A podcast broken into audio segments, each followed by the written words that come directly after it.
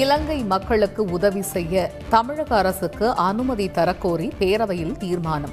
முதலமைச்சர் ஸ்டாலின் கொண்டு வந்த தனி தீர்மானம் ஒருமனதாக நிறைவேற்றம். இலங்கைக்கு உதவும் தீர்மானத்திற்கு அதிமுக ஆதரவு. இலங்கை தமிழர்களுக்கு இரட்டை குடியுரிமை பெற்றுத்தரவும் வலியுறுத்தல்.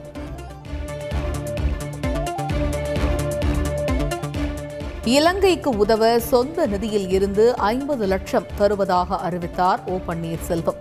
உறுப்பினர்கள் அனைவரும் பின்பற்ற வேண்டும் என நன்றி தெரிவித்தார் முதலமைச்சர் ஸ்டாலின்.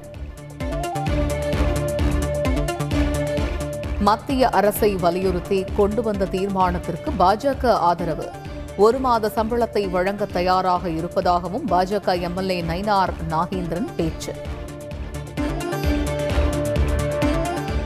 சென்னை ஆவடி அருகே வீட்டின் மேற்கூரையை துளைத்த துப்பாக்கி உண்டு சிஆர்பிஎஃப் வீரர்கள் பயிற்சியின் போது நிகழ்ந்த விபரீதம். சென்னை பெருங்குடி குப்பை கிடங்கில் மூன்றாவது நாளாக பற்றி எரியும் தீ. தீயை அணைக்கும் பணி தீவிரம்.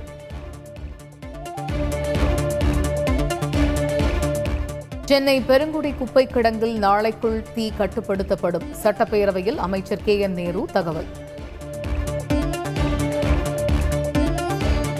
சென்னை ஐஐடியில் மேலும் பதினோரு பேருக்கு கொரோனா.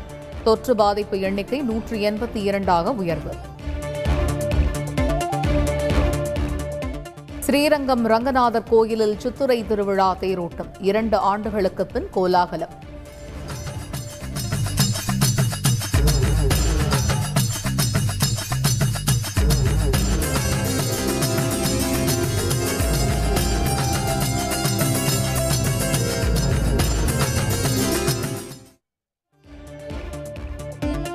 ஸ்ரீரங்கம் தேர் திருவிழாவை ஒட்டி மின் இணைப்பு துண்டிப்பு அசம்பாவிதத்தை தவிர்க்க முன்னெச்சரிக்கை நடவடிக்கை.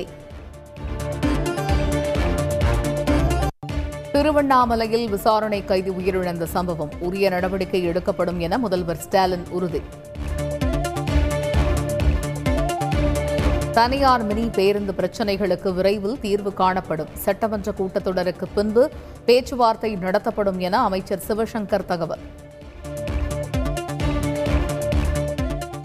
மதிமுகவில் மூன்று மாவட்ட செயலாளர்கள் தற்காலிக நீக்கம். துரை வைகோவிற்கு பதவி கொடுத்ததற்கு எதிர்ப்பு தெரிவித்த நிலையில் நடவடிக்கை. கிருஷ்ணகிரி குந்தாரப்பள்ளி வாரச்சந்தையில் பத்து கோடி ரூபாய்க்கு ஆடுகள் விற்பனை. ரம்ஜான் பண்டிகையை முன்னிட்டு களைகட்டிய சந்தை. தஞ்சை அருகே இளம்பெண் கூட்டு பலாத்காரம். நான்கு பேரை கைது செய்து போலீசார் விசாரணை. குன்னூரில் பள்ளி அருகே பனிரெண்டாம் வகுப்பு மாணவிக்கு கத்தி குத்து ஒருதலை காதல் விவகாரத்தில் இளைஞர் வெறிச்செயல். கொடநாடு வழக்கில் ஜெயலலிதாவின் முன்னாள் உதவியாளர் பூங்குன்றனிடம் விசாரணை. கொடநாடு பங்களாவிற்கு நெருக்கமானவர்களை சுற்றி வளைக்கும் தனிப்படை. மதுரையில் சிகரெட் வடிவில் சாக்லேட் தயாரித்த இரண்டு நிறுவனங்களுக்கு சீல் வைப்பு. பத்தாயிரம் ரூபாய் மதிப்பிலான சிரிஞ்ச் சாக்லேட்டுகள் பறிமுதல். ஜூலை பதினேழில் நடைபெறும் நீட் தேர்வுக்கு இதுவரை பதினோரு லட்சத்து அறுபத்து நான்காயிரம் பேர் விண்ணப்பம். தேசிய தேர்வு முகமை அதிகாரிகள் தகவல். இலங்கையில் அரசுக்கு எதிராக தொடர்ந்து வரும் போராட்டம் பொருளாதார நெருக்கடி சூழலை கண்டித்து முழக்கம். கூடுதல் நிலக்கரி ஏற்றிச் செல்வதற்காக அறுநூற்றுக்கும் மேற்பட்ட பயணிகள் ரயில் சேவை ரத்து. நிலக்கரி தட்டுப்பாட்டை கருத்தில் கொண்டு ரயில்வே துறை நடவடிக்கை.